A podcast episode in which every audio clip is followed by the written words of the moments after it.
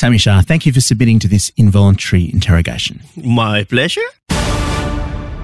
Trust no one. The level of sedition, anti-authority behavior, and advertiser unfriendly thought crime has reached record levels, especially amongst Australia's elites. Treason. Luckily, the men and men of the Chaser have been commissioned by Border Force to conduct interrogations and sort out the subversives from the Patriots. Betrayal. In conjunction with ASIO and the Five Eyes intelligence sharing protocols, this is Extreme Vetting with The Chaser. The Chaser. Charles, our guest today is a comedian from Pakistan. Oh dear. His name is Sami Shah. His new book is The Islamic Republic of Australia. It's the Quran of comedy. Thing is, he's very erudite, very clever. All the long words. He's toured all through the UK, Australia, done shows for the BBC and Radio National. He's got all this complex understanding of the causes of terrorism. Exactly the sort of thing Peter Dutton told us not to try to understand. Fear complexity. They're just trying to trick you with their long words. I hate complexity. Here's a border and here's force. That's all you need to know. Charles, today we have two missions. First, get enough dirt to put him away. And second, not to laugh at any of his witty jokes. Well, I think that'll be easy because nothing's funny when it comes to border protection. What is your full name? Uh, Sayyid Sami Ullah Shah. Um, and that is uh, Right. scary sounding, I know. Uh, Um, I'm just going to write that down on I'll the form. Um, break it down for you. Yeah. Sayyid means um, it's a title, an honorific, if you will. Uh, it means it's like Mister, uh, but it means that I'm a male descendant of the Holy Prophet Muhammad. Congratulations. Um, ah, thank you very much. I'm very proud of that. I, I worked very hard to achieve this. Um, it's also a thing that basically anyone, if they want to bump their family up in the social scene, just kind of attaches it to their name. So I, my theory is a few hundred years ago, one of my ancestors was like, I don't get invited to enough parties. I'll call myself Sayyid. And suddenly the invites start pouring in. Sami is one of the 99 names of Allah. So it means the all hearing. My parents named me that. well, it's just very useful from a border force perspective if you're all hearing. It is. It is. I could be a asset to Border Force. I feel if, um, but they never replied to my application form. well, that's why we're here, Sami. That's. Uh, is this an HR interview? It could be. All right, It- then. look, this could that that's could go the good one outcome. Of, one of two ways. Either I get a job or I get a rubber hand up my bum. Basically, Well, in they're both case- good out- Yeah. outcomes. yeah.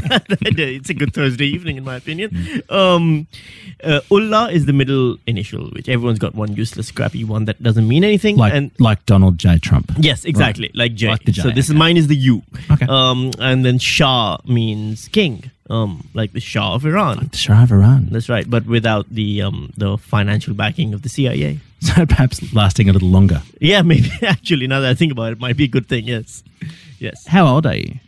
Thirty-eight years old. So the right side of forty. Yes, I, I feel I'm I'm like I'm well okay. I say 38. Next month I turn 39, so I'm I'm right on the edge of 38. So does that mean you're Virgo? Yeah. That, why do you know that? A lot of Australians take astrology very seriously. Oh, do Sami, they? In the supermarket magazines, you just just bear that in mind. Uh, new idea. It wasn't in the Day. citizenship test. Like this is part of the cultural thing that Peter Dutton needs to be rolling out. We're adding Is- it in, actually. Okay, good. Yeah, yeah. But are they going to be just particularly Australian star signs? It's not a bad idea. Maybe all the star signs should be just the Southern Cross. Yeah, again Just and again and again. Everything Southern over Crosses. and over. You Yeah. just keep getting that. Where were you born, Sami? Uh, I was born in the city of Karachi. Um, it is the largest city in Pakistan, a city of 26 million people. Uh, that's, uh, I think, two, two and a half million more than Australia has overall. Um, so that was in my one city. So the whole city was bigger than Australia in population. In population, yes, definitely not in area. I don't think anything's bigger than Australia in area, but uh, in population, yeah, it's 26 million people crammed into one place. So not much silence in my life. What was it like growing up there? It's no different from growing up in any big city. So it's uh, you know you're still going to school and you're still going to high school and you're still you know driving cars as a teenager, you know hoping to not get caught, and you're still you know buying alcohol from a bootlegger, which is the only way you get alcohol in Pakistan.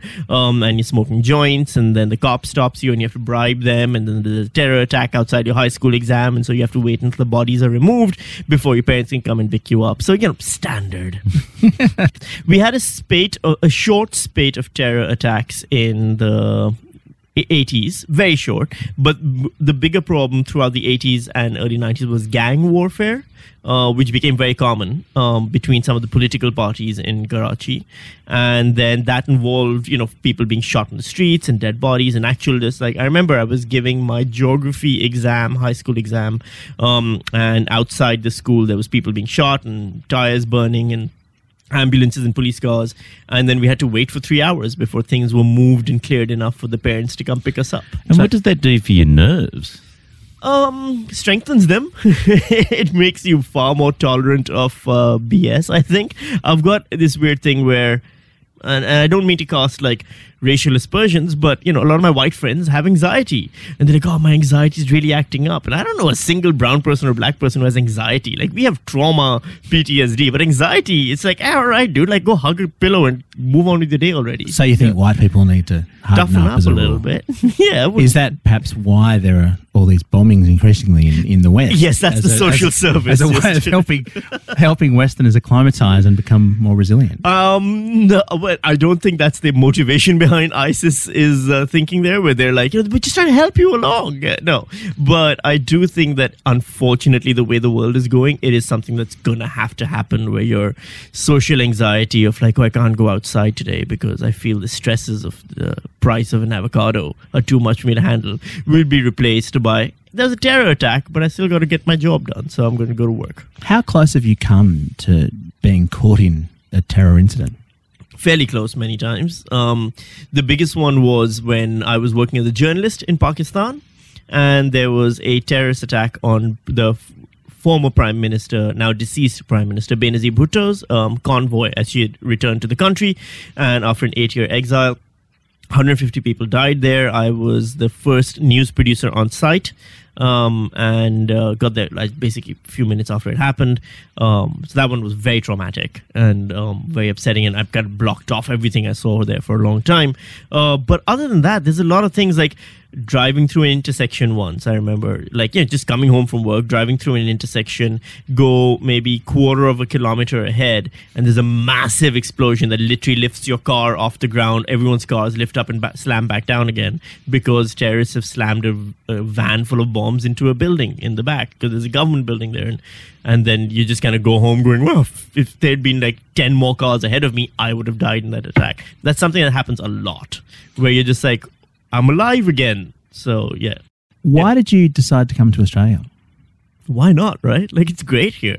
like that's the big thing about Australia. It's pretty freaking great here. Even when it's shit, it's really great here. Um, like even when we're like, oh, the economy's in the toilet and everyone's dying, it's still beautiful and sunny outside, and really nothing's that bad. So when did you decide to come? Oh, 2007. Uh, my now ex-wife um, was studying here. She went to Monash University in Melbourne for one year, and I visited her while she was there. And we both came back from that experience going, "Oh my God, Melbourne's the best place on earth," um, which is a statement I still stand by. Sorry, Sydney. Um, I, I sure also say sorry, Perth, Adelaide, and Brisbane, but really, even if they think they're in the same league, it's hilarious. Um, and then you just, uh, yeah, and then you just begin the application process, and the Department of Immigration quickly processes it all over the next three to five years. What visa did you come in on? Uh, visa 475B. Now you might be thinking I'm saying it wrong. It's 457. No, 475B is a lesser known visa that allows you entry into Australia, but you have to spend uh, the first two years living and working in a regional country town. So like Melbourne or something? Well, no. Uh, well, here's the thing. You're joking about that, but I got a regional town in Western Australia. That's what I was given. Oh, yeah. right? So I was not allowed to live in Perth. Oh, they choose for you. They don't choose the town; they give you the area codes, right? Right. So within these, so anywhere outside of Perth, between Perth and Kalgoorlie, I could live. Um, I'm from Pakistan, Pakistan's pretty low down the list of shitty countries of the world. So that's where I ended up. One of my close friends is from Venezuela. At the time, 2012, Venezuela was ranked higher in the world in terms of shitty countries. Still a shitty country, not as shitty as Pakistan. These days, though, it's switched. But um, because of that, he got Adelaide. I'm not even exaggerating. His regional country town was Adelaide. So when you found yourself in rural WA, did you find yourself uh, missing Karachi to an unexpected degree by contrast? Um, look, I, I, I did. I, mi- I missed the noise. I missed the hustle bustle. I missed the food. I missed being able to get food at like after 5 p.m. I missed there being more food options than that one Chinese restaurant that seems to come standard with every country town in Australia. Um, and I might have actually said that loudly in front of a newspaper once that the town's a bit of a social cultural black hole, which might not have gone over very well with the town locals, and I might have to spend the next three years rebuilding my relationship with them. But at the same time, the safety, the security, the peace, the quiet, the the peace of mind, all those things that country WA provides you with cannot be underestimated. So, was there any moment where you and your partner thought we've made a terrible, terrible mistake? Day one of living in Northam. Um, there, there were there were definitely moments. There were definitely moments, especially in the first six months. It was hard. Um, you know, when like a Did- brown did- snake comes into your apartment, into your house. As you're sitting in the toilet and you just watch it slithering in, around in your kitchen, and you have to get a shovel and get rid of it. Um, How does that compare to suicide bombings in terms of scary See, suicide bombing, a bo- suicide bomb, you can't predict it. It just happens when it happens, and boom, and you're dead. I have to now, I'm in the toilet. So, first, I got to take care of business, wash my hands and everything, all the while keeping an eye on a brown snake. Then go outside, get the shovel, come back inside, then battle the brown snake to death and then get rid of his body. First time I saw my first huntsman, I thought it was a face hugger from the Alien franchise. Um, now I'm more used to them. I pick them up and everything. It's not an issue. But yeah. So you know how to kill. I can fight to the death with the best of them now. yes. Um. Yeah. I've. I. I know how to survive uh, rural Australia. And did you have any friends in Northam? Like, I did. I made some really good friends. Ones I'm still in touch with regularly. Very close friends. Um, uh, uh, uh, uh, several farmers because it's a big farming town.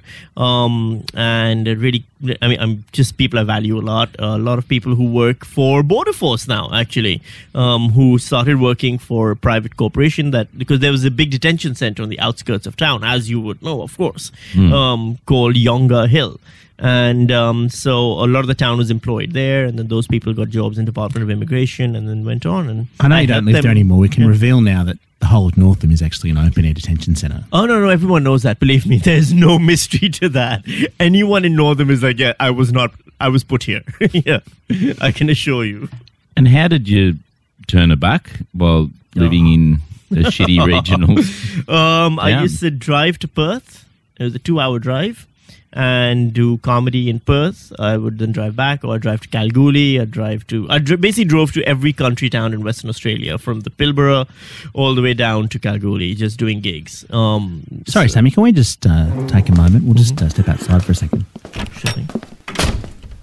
He's a comedian. I know, this is a real threat, isn't it? Oh, we've seen a few of these types before. I think barbed satire is one of the greatest threats. Oh, look, I mean, comedy tweets could bring down the government. That's one of Peter Dutton's greatest fears. Yeah.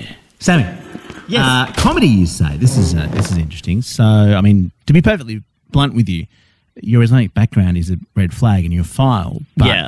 uh, this idea that you do comedy and satirical comedy, that is frankly more concerning to us. Can you tell us? Um, how you did this- already rejected my visa once based on that. um, I was invited in 2006, 2007 to perform at the um, Cockatoo Island Comedy Festival in Sydney. Oh, the world's funniest island. That's right. And John, they had, P- John Pinder. that's um, right, John Pinder. He found me online somehow and contact. I never got to meet him. It was a, it was a real tragedy, but he found me on the internet somehow, contacted me, said, I'm setting up this big comedy festival and I'd love for you to come and perform there. Um, and he bought me tickets. He booked two nights. They sold, I think, uh, 800 tickets or something crazy like that, saying Pakistan's first stand up comedian coming to Australia, blah, blah, blah. It was going to be a big deal. And um, my visa never came. They just just never came, and it turns out that the uh, Australian Immigration Department was uh, worried about the security concerns associated with the Pakistani comedian because apparently, well, Al Qaeda at the time, not ISIS, was using comedy as a front. I don't know what their big thinking was that I was trained in like the comedy clay caves of Jalalabad or something, but yeah. Jokes are a huge security risk uh, in Australia. Is it because of the language around bombing on stage? Is that what the problem Well, is? That's probably part of it. But We, look, you've we seen heard that those, you killed it. Yeah, I died, I've killed, I've bombed, I've done all of them. Yeah. Do you know those signs that at the airport that say "Do not joke about security; it's a serious matter"? Yes, um, which is the worst thing you can do to a comedian because now the first thing every comedian in the airport's itching to do is joke about security. Well, that same mm. approach to humour is, is across the whole immigration department and indeed border force. So we've mm-hmm. we retired from comedy on taking this job. Oh, you're not allowed to. Absolutely not. No, no. But like, all right, so some immigrant comes in from some developing nation and they've got a name that's 73 syllables long, 15 umlauts, no vowels. You're going to make some jokes. This is Australia. You can't not make some uh, uh, completely inappropriate jokes about No, that. we just write the word John. Oh, all right, that's fair. Well, you, you've met. Uh, you're familiar probably with our boss Peter Dutton. Mhm. This is a man who, who there's no humour there at all. No, no, no. He he he does not. I don't think he understands jokes. We've all had to have our sense of humour surgically removed on working for border force. It's That's an fair. unpleasant procedure, but They didn't find any. Um, In sense him? of- in- no, in me. Oh, okay. Yeah, yeah. I didn't have to have mine removed. Opened you up when I was Yeah. hollow and close you back down again. Yeah. All right. all, all those years with the chaser, it was it was it's long, a tragedy. long gone. It really is. So, um, you started in in Pakistan. Why Mm-hmm. did you decide to become a stand-up comic? Because I had that same toxic mix of narcissism and um, paranoia that every stand-up comedian around the world has. It doesn't matter who you are, where you're from. It's a calling. Um, you need a, a absent father. Um, you need a overblown sense of self-importance, and you need deep, deep-seated insecurities. All of these uh, three elements clashing together and bouncing around in your skull produce a comedian, and that's true of any co- comic in the world. But you were the first in, in. I was the first English stand-up comedian. Yes, there's a comedy scene there, and it's very based in sketch comedy, uh, very funny, politically dark sketch comedy. Um, no one had done English stand-up before in the way that American style of stand-up. Um, I was the first one. Then there have been many others since, and there still are going on. Um, So, yeah. how did you organise your first gig? Um, you basically, I spent six months writing and practicing in front of the mirror. And I then booked an auditorium. I sold 350 tickets um, to just anyone who'd buy them. And then I got up on stage and did an hour of comedy. You make it And- sound quite easy. and in retrospect, the amount of sheer hubris involved in that and the amount of ego involved in that, I am shocked at what a disgusting person I am. But at the time, I, I remember I vomited just before going on stage. I did the first joke, and if that first joke had failed, I never would have done anything else after that. But it worked, and I just kept going until I finished an hour. What was that first joke? Oh, I remember it too. Um, so in Pakistan, it's a very cultural thing, but and very particular to the time and place. In Pakistan, for some reason, everyone had started saying GT, which is get together. Instead of saying, "Hey, let's have a get together," people would say, "Let's go to a GT." GTs were cool things that people did suddenly. Presumably, they didn't mean gin and tonic. No, not at all. But there were GTs at GTs, Right. And uh, the the name GT annoyed me, and so I did a joke about um, like, is this what's happening to language now, where it's just become everything's an abbreviation? Is you know now you, when you meet a girl, it's not hey how you doing, fine thanks yourself. It's H H Y D F T Y, and then you know just language keeps deteriorating from there until all you're left with is caveman grunts, and then you walk up to a girl in a, in a restaurant, you're like, and that's it. So that was the um, big joke. Um, I was very proud of having written it, and I crafted every syllable of it, and I still remember it, it 12 years later. That's a very impressive caveman grunt, by the Thank way. you very much. I practiced that one a lot. There was uh, there was the, and then you thump your chest. That's almost as good as Peter Dutton's. You guys are gonna get fired for sure. Is he laughing at Peter Dutton? No, No, no, no, no, no, no, no. Professional respect. Yeah, yeah, yeah. So, Sami, from that, you went on to be uh, Pakistan's Jon Stewart. You had a TV show. Mm-hmm. So your hubris continued for many years and, you, and your bravery. Mm. How did you uh, get that started? Um, again, it's all ego. Everything's ego involved. I basically, I always want. I loved the Daily Show. I was in, um, you know, I used to watch it online and everything. Everyone loved the Daily Show around the world, and I was obsessed with it. I wanted to do the same kind of a thing, but I was like, you need a team of writers and all of that. And then I discovered a podcast called The Bugle. I don't know if you heard of it. It's Andy Zaltzman yeah. and Yeah. John Oliver, and they used to do it. And it was just the two of them. And in my estimation, it was as funny as The Daily Show, but it was two people just writing a weekly thing. And I was like, wait, maybe I can do a single person weekly show and make it as funny, but it's just one once a week. And so I came up with News Weekly W E A K L Y was my big pun that I am still proud of. And um and yeah, I used to write uh, basically because I worked for a news channel anyway. I was a journalist, I was a news producer, so I had all the Associated Press feeds coming in. I had all the news station feeds coming in. I used to have a one terabyte hard disk. I'd go every day, just gather all the footage from the week. Um, I'd sit down on a Friday evening at 6 p.m. and just write until Saturday morning 8 a.m. and write the entire episode. Go into the studio at 9 a.m. Record the episode. Take the footage home. Take a nap get up, edit all Saturday night, all day Sunday, and put it on air Monday morning.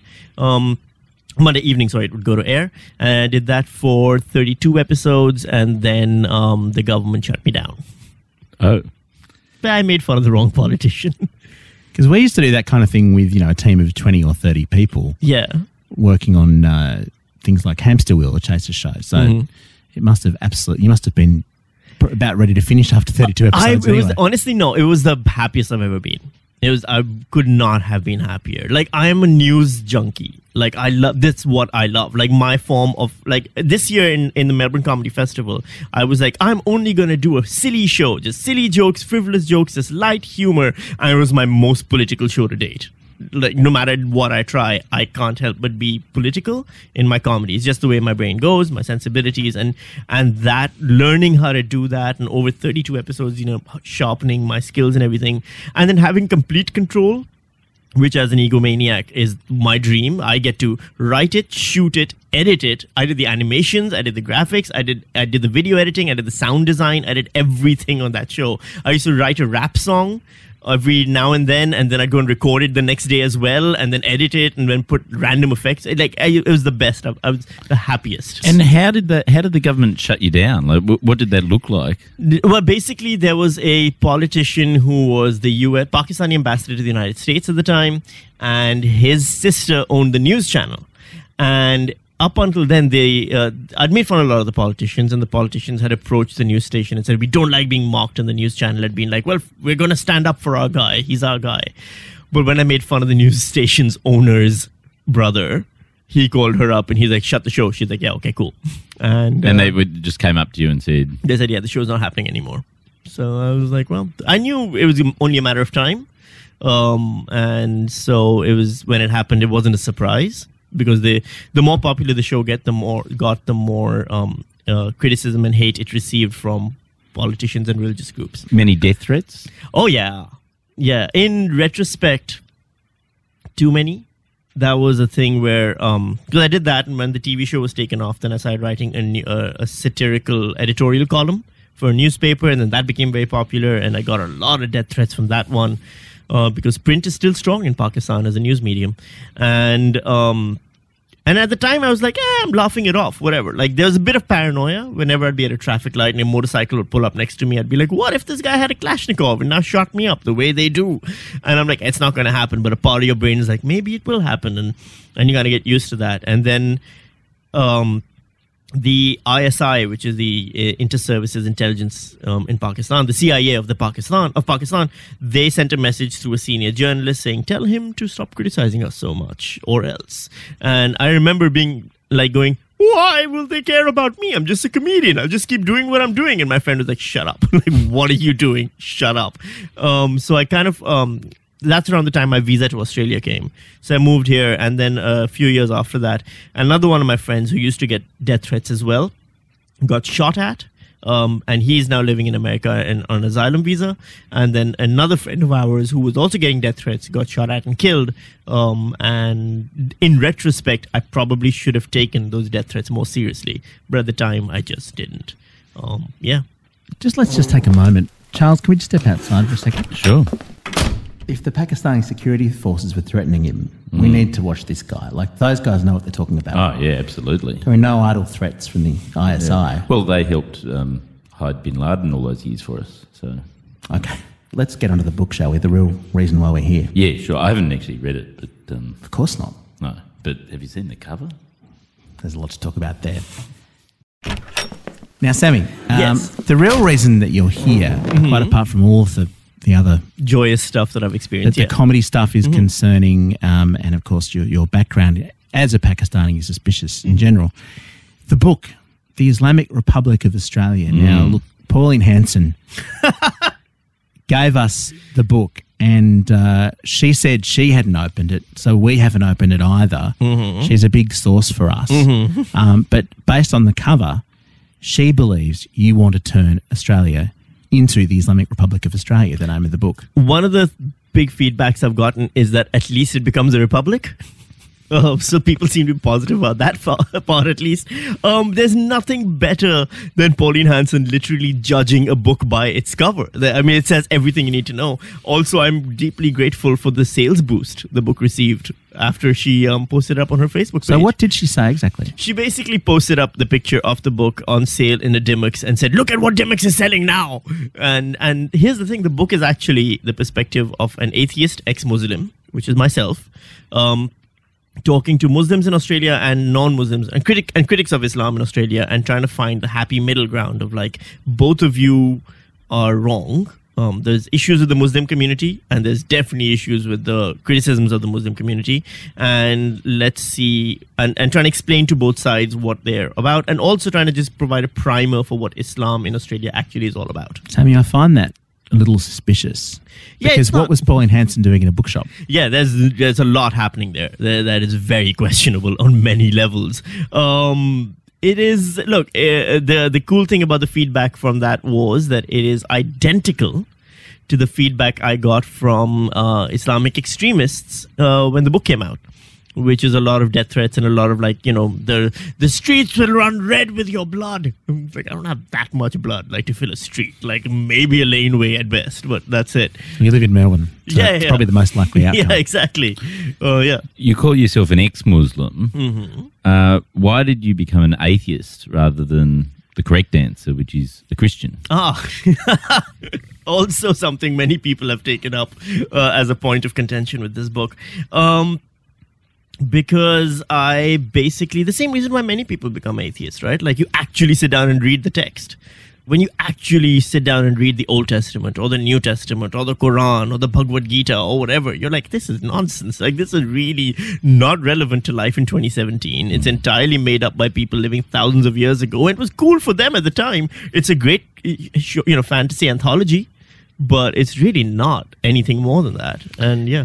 But you are a Muslim in terms of your background. Yes. You So I was born a Muslim. I grew up a Muslim. Um, you know a lot about. I know, yeah, a lot of. I've also studied it extensively um, in my, you know, attempts to understand it deeper and also then to contradict it and refute it. So you are a cultural Muslim. I'm definitely a cultural. So we only know you and Waleed Aly, and he's won a gold Logie now, so he's completely above reproach. Mm-hmm. So we're going to have to take you as representative of all Muslims. Of course, that's what everyone does. Not a problem. I, I, I like most of the reason why this book was written was because every time TV people would approach me for projects, they would be like, "So you're a Muslim?" I'm like, "Actually, I'm an atheist."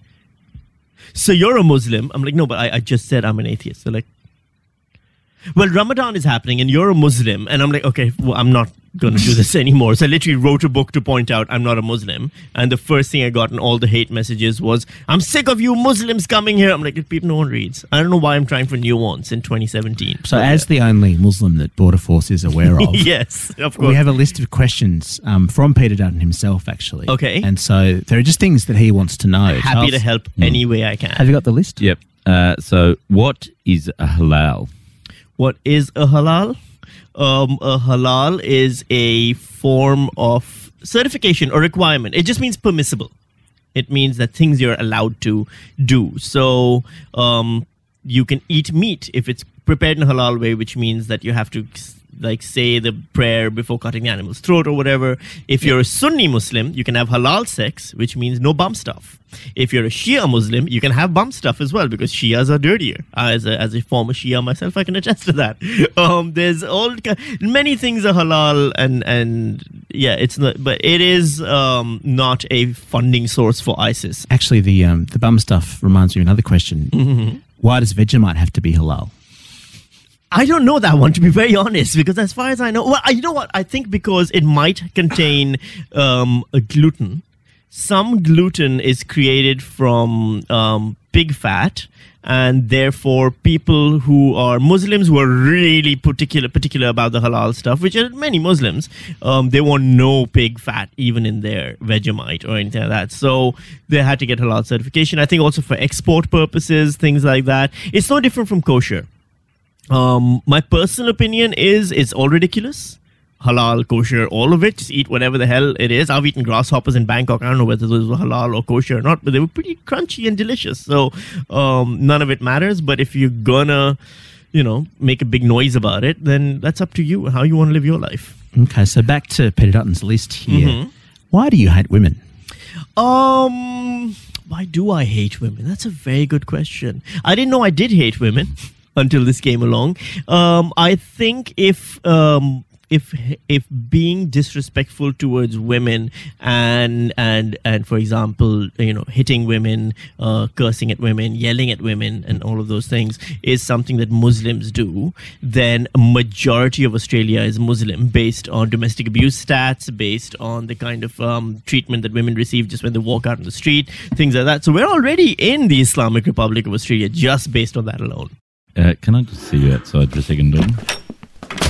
He's undoing us with his logic. What are we going to do? You know, I was looking through his book and it's full of logic bombs. It's safer not to read it, Dom.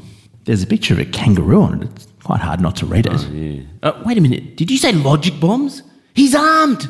He is armed.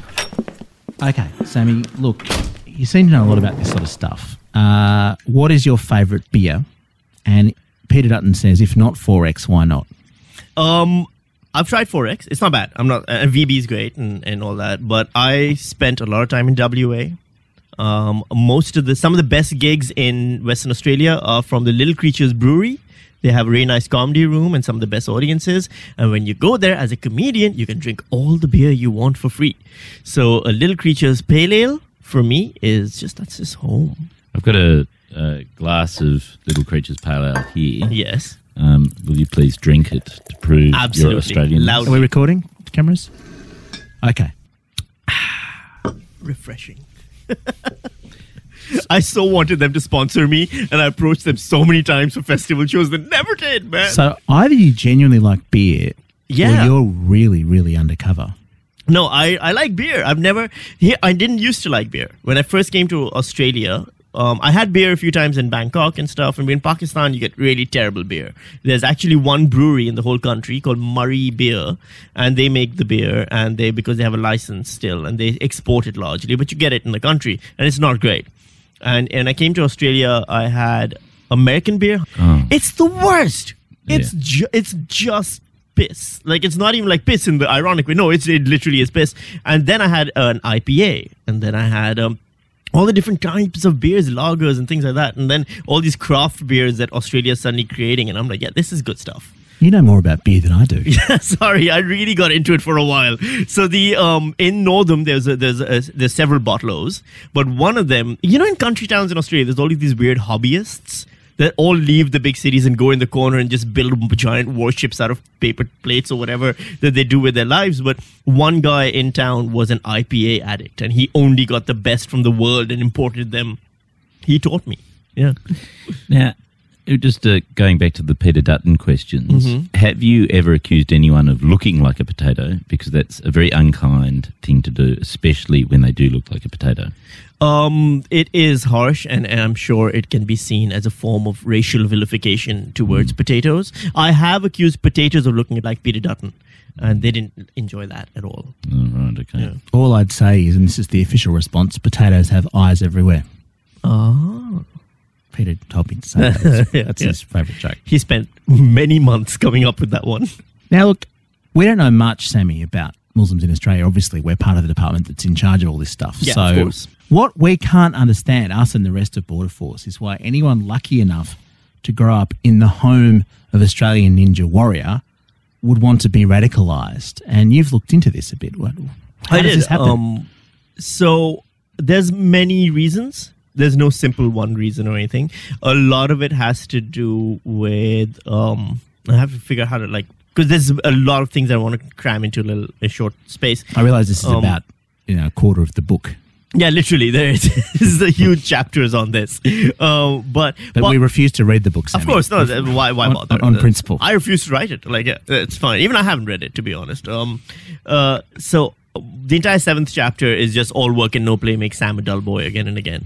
Um, what happens is, first, there's a cultural gap.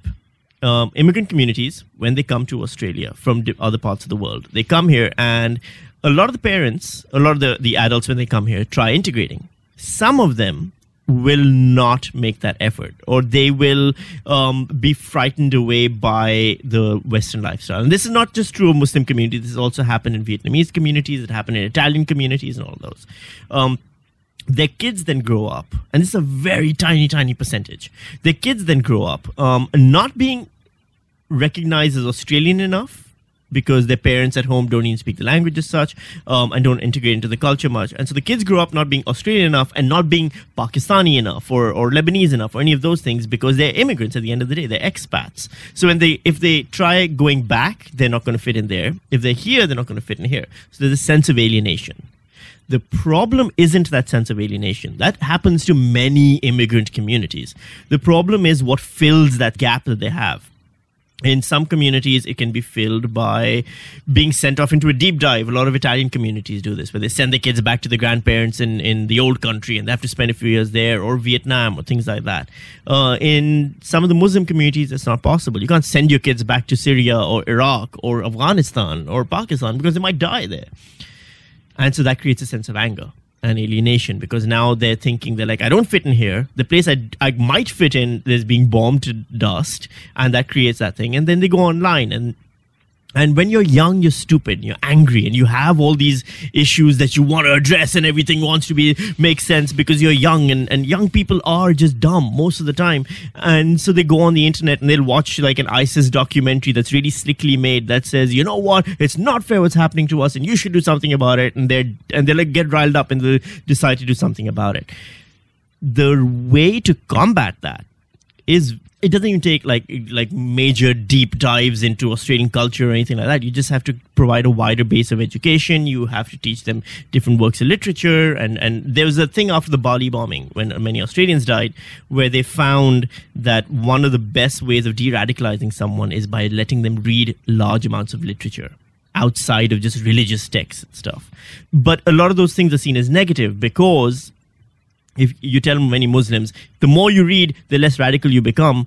Their concern is on the other end of the scale. The more you read, the more atheist you become, like me, right? I got too smart for my own good, according to many of the Muslims I've spoken to. So the radicalization ends up happening because there's paranoia on the inside and on the outside, and everyone's got these weird hothouse issues in terms of what are they consuming as uh, online and all those things it is going to happen in every generation for a different reason. It used to happen um, in the 60s and 70s with communism and those ideologies. Then in in uh, well, 50, 40s and 50s, sorry. Then in the 60s and 70s, it was more to do with leftist ideologies like the Baader Meinhof groups and those kind of people. Now it's Islamic thing. You know, 20 years from now, it'll happen because there'll be some offshoot of Zoroastrianism that suddenly decides we will fight the world and change the world, and there'll be kids doing things for that reason. Um, that's just part of the problem of having young people without enough cultural integration into the world. And I, I know I sound like Mark Latham when I use phrases like cultural integration, but you have to be able to have these conversations without idiots co opting the language. From our perspective, sounding like Mark Latham is great. I know actually. that's fair. I, I, yeah, all our haircuts should match his. Charles, just a moment. Can we just step outside for a second? Look, I'm a bit troubled. That was a really sensible, mm. coherent, thorough approach to the problem of radicalisation. But we can't sell that to the bosses. They'll never go for it. No, I think we're going to just have to delete this part of the interview. Okay, good. Um, can you remember to do that? Yeah, yeah, yeah. Look, I never forget these sorts of things. Nobody will ever hear this part. What about the time when you? No, no, no, that was different. No, no, you I won't revealed- forget this. Uh, No, I won't forget this. How will you make sure you remember? No, I never forget. You've forgotten all the times you've forgotten. I no. That's what's I- happened. You've Oh. forgotten them all. No, that was different. Okay, no, this time, trust me, nobody's going to hear that part. Okay, let's go back in. Look, Sami, what you say may be true, uh, but our standard approach here is instead to harangue people about Australian values and just insist that they what fit are in. those? Do you want to have Give me the a- an. Australian values test? Yeah, for sure. Okay. Give me the list. Just to check up. Okay. What uh, do the majority of Australians believe in? um, footy and beer. Well, the actual answer is extended shopping hours on Thursday night. Mm-hmm. But um, Unless you're I a think small we'll business owner that. for some reason. Yeah. Yeah. What is the most sacred ritual of the year? Oh, it's a tough one. Um, uh, see, it depends. It varies from community to community, and by community I mean city to city. We don't want subtleties. Um, That's not per- a yeah, very yeah, yeah. Australian All right, fine. The, the most sacred Australian ritual of the year would have to be um, uh, barbecuing while listening to Triple J's Hottest 100. That's a little bit ABC. A little bit ABC. Sorry Sami. about that. Yeah. Um, it's really popular in country towns in WA. That's all I can tell you. Who holds the most powerful position within the Australian government? The Queen? No. No. Um, most powerful. Oh, of course. Sorry about Andrew Bolt. It's actually Peter Dutton, although we would, we would have accepted. No, I'm still going with Andrew Bolt on that one. Yeah. We would have accepted Rupert Murdoch's um, oh, same okay. thing. Or Alan Jones. Yeah.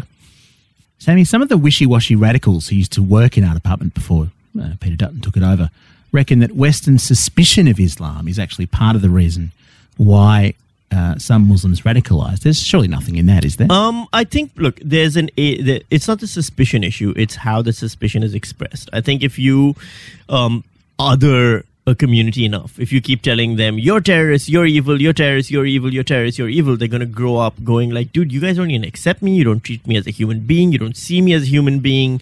I don't respect you. I don't. I don't want to be a part of you right and that's that's definitely one thing that that contributes to radicalization it doesn't mean if it meant that every muslim that you treat that way turns into a terrorist then most of australia's muslims would have become terrorists because they're not treated well a lot of times um Well, but- that's our working assumption.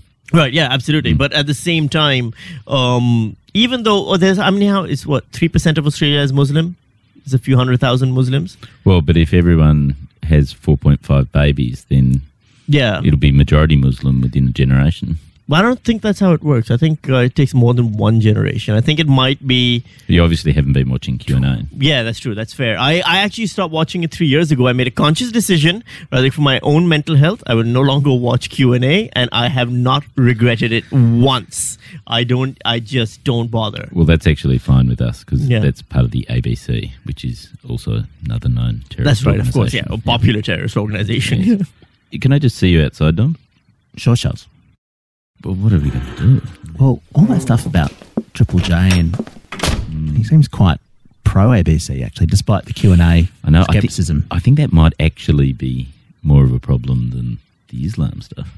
Yeah, look, Minister Dutton did say that the priority order on the watch list was Muslims, terrorists, and highest of all, the host of Q and A, Oh, yeah, that's chilling. Sami Shah could be the next Tony Jones. a Muslim Tony Jones. Was it ex Muslim? Look, the checklist just says Muslim. I think we better tick it anyway. Let's see if we can press him on that. Sami, you seem quite sympathetic towards the ABC. Yes. And Peter Dutton himself has condemned the ABC. None of us even even watch it. What is your relationship with the ABC? Um, currently, I work for them. I will admit, I am, I, I, I am a um, look. I'm a social media producer for local radio. Uh, it means I, I, I do Facebook posts Wait. at best. Um, You're not joking. no, that's a literal thing.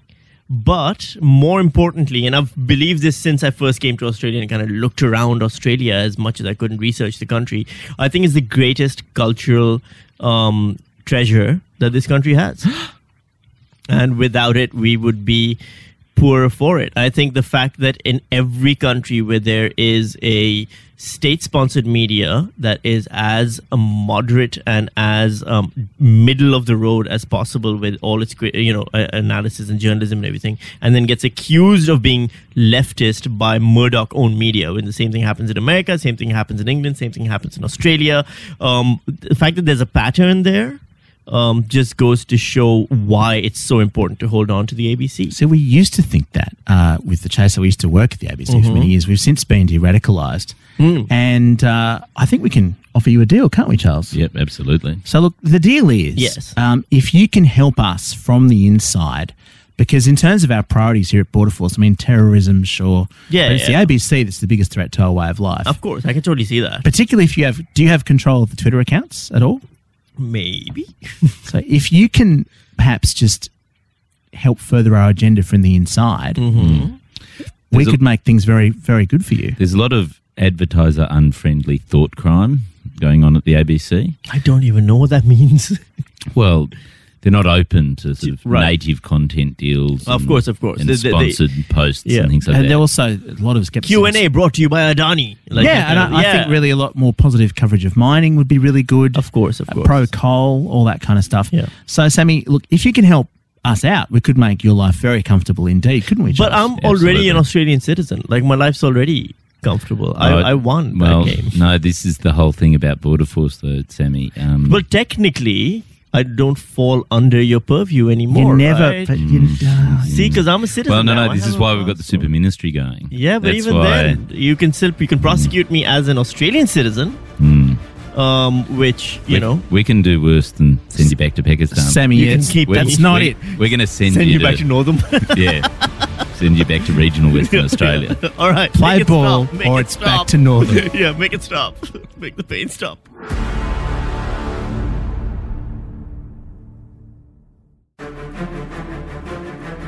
Extreme Vetting is recorded in the studios of Podcast One. Written, presented, and edited by Charles Firth and Dom Knight. The show is produced by Alex Mitchell, audio production by Nick Slater. The executive producer is Jamie Show. And to get in touch with us or for more episodes, head to podcast1.com.au or download the Podcast One app. Remember, no one is safe.